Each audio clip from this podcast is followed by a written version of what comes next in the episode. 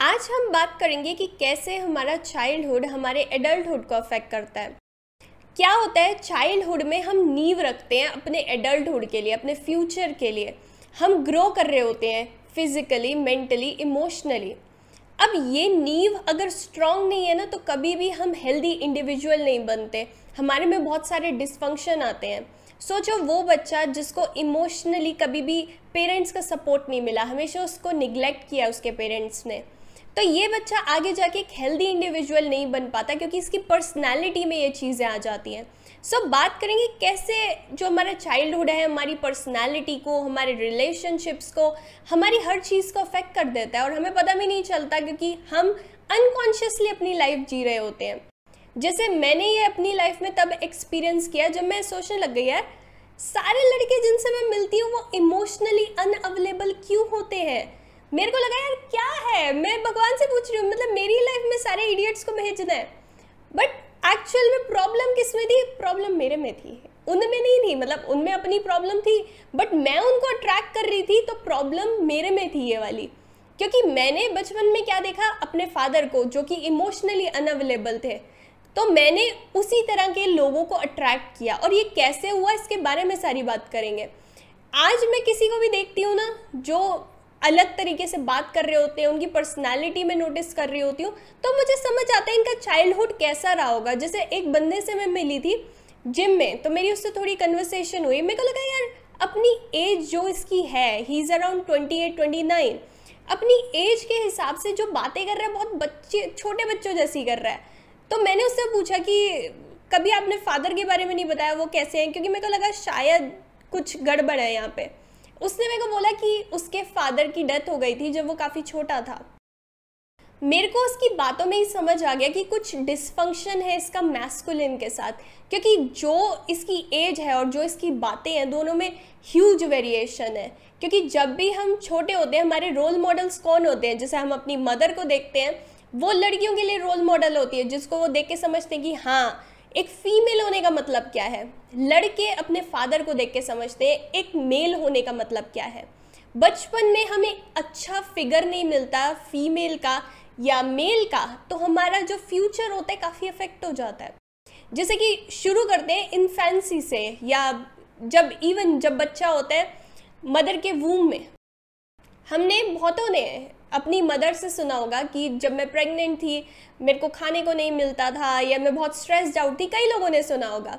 जब भी मदर्स जो होती हैं, बहुत ज़्यादा स्ट्रेस्ड आउट होती हैं, जो बेबी होता है वो में, वो पूरी लाइफ भरता है उस स्ट्रेस के लिए। क्योंकि क्या होता है, जब मदर स्ट्रेस्ड आउट है, बच्चा वूम में है, उस टाइम पे क्या होता है, जो मदर है, उसकी बॉडी में से जो हॉर्मोन्स है स्ट्रेस वाले, बच्चे में आ जाते हैं।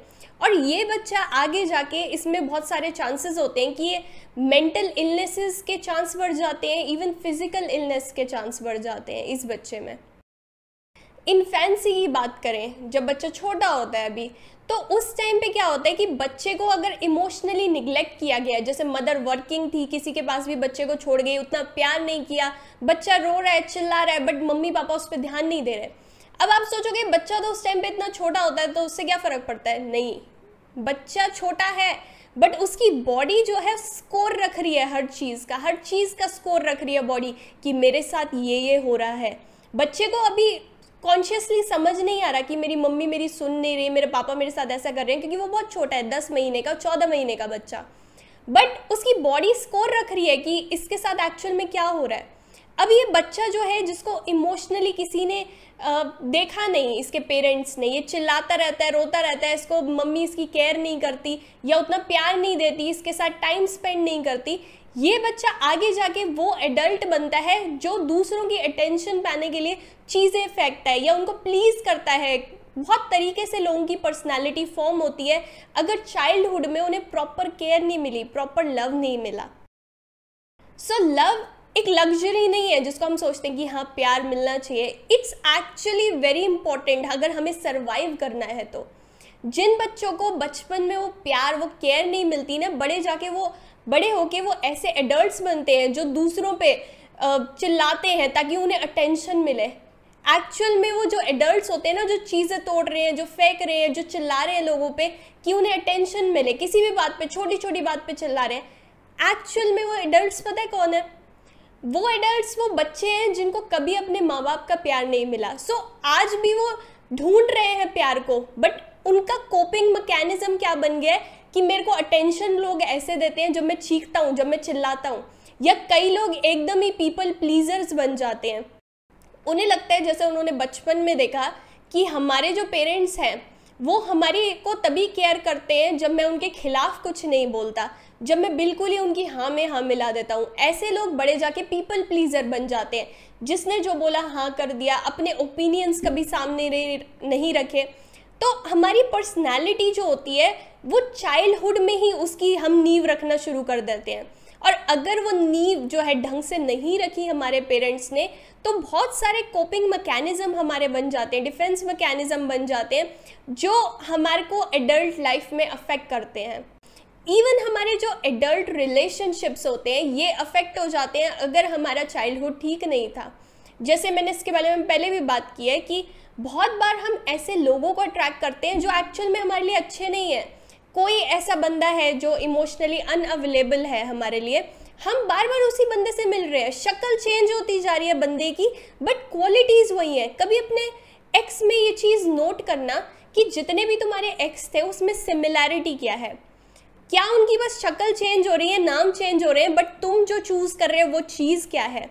क्योंकि ये तुम्हारा डिसफंक्शन है। जैसे जो लड़कियाँ इमोशनली अनअवेलेबल फादर्स के साथ होती हैं बड़े होके ऐसे पार्टनर्स को अट्रैक्ट करती हैं जो इमोशनली अनअवेलेबल हैं। क्योंकि क्या होता है, वो डिसफंक्शन हमारे अंदर बैठ जाता है।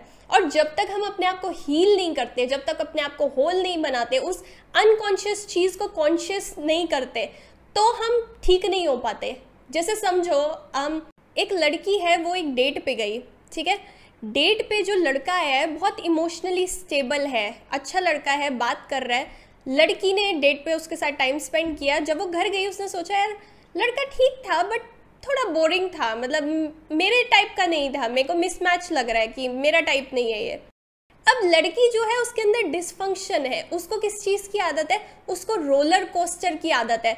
कभी घर में चीज़ें टूट रही हैं, कभी एकदम से हैप्पीनेस कभी एकदम से पापा गुस्सा, फिर स्टेबल उसको इस रोलर कोस्टर की आदत है। तो उसको लड़का लग रहा है कि यार, ये तो बहुत ही इमोशनली स्टेबल है तो उसको वो बोरिंग लग रहा है। ये उसने अनकॉन्शियस पैटर्न बना रखा है। बट जब वो इस चीज़ को कॉन्शियस बना लेगी कि मेरा ये पैटर्न है तो उस चीज़ को वो समझ पाएगी कि मेरे में कहाँ दिक्कत है। वो लड़का स्टेबल था बट मुझे डिसफंक्शन की आदत है। मेरा जो मैस्कुलिन के साथ रिलेशनशिप है, वो डिसफंक्शनल है तो मुझे उसको ठीक करना है। वहीं पे लड़के के लिए सेम चीज़ होती है। अगर उसने अपनी जो मदर देखी है, वो अच्छी रोल मॉडल नहीं थी तो आज उसके साथ क्या होता है, वो उसी टाइप की लड़कियों को अट्रैक्ट करता है और सोचता है, यार, सारी लड़कियाँ ऐसी खराब सी क्यों होती हैं? वो लड़कियाँ खराब नहीं है। एक्चुअल में डिसफंक्शन तुम्हारे अंदर बैठा हुआ है तो तुम ऐसे लोगों को अट्रैक्ट कर रहे हो, जो तुम्हारे लिए ठीक नहीं है। सेम चीज़ होती है एडिक्शन में।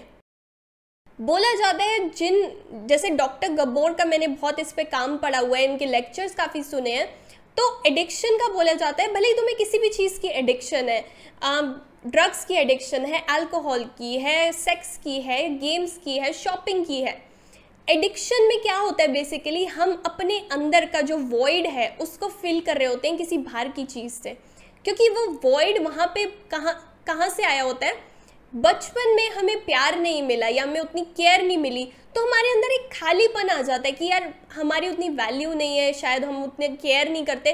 तो हम अपने वॉइड को, ये जो लोग होते हैं, वो इन चीज़ों से भरने लग जाते हैं। अल्कोहल से ड्रग्स वगैरह से स्मोक करके वट ये सब चीज़ों से वो अपने अंदर के खालीपन को भरते हैं, क्योंकि सोचो, आज हम सब सबने बहुत सारे लोगों ने अल्कोहल ट्राई की हुई है, ये स्मोकिंग ट्राई की हुई है बट हर बंदा जिसने अल्कोहल ट्राई की है वो एडिक्टेड नहीं है अल्कोहल को लेके। हर बंदा जिसने स्मोक किया हुआ है, उसको आदत नहीं है कि उसको करना ही करना है।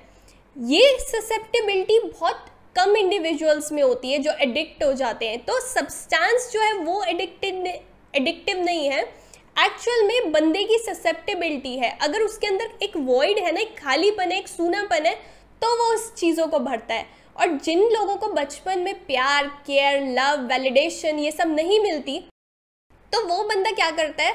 इन चीज़ों के अंदर चला जाता है। तभी आप देखोगे जो एडिक्ट्स होते हैं, उनकी लाइफ में लव केयर ये सब उनको बचपन में बहुत कम मिला होता है। बहुत रेयर होता है कि कोई ऐसा एडिक्ट हो जिसकी हर फैमिली सपोर्ट कर रही है। उसका बचपन बहुत अच्छा था, तब भी वो एडिक्ट है। ये बहुत रेयर केस है।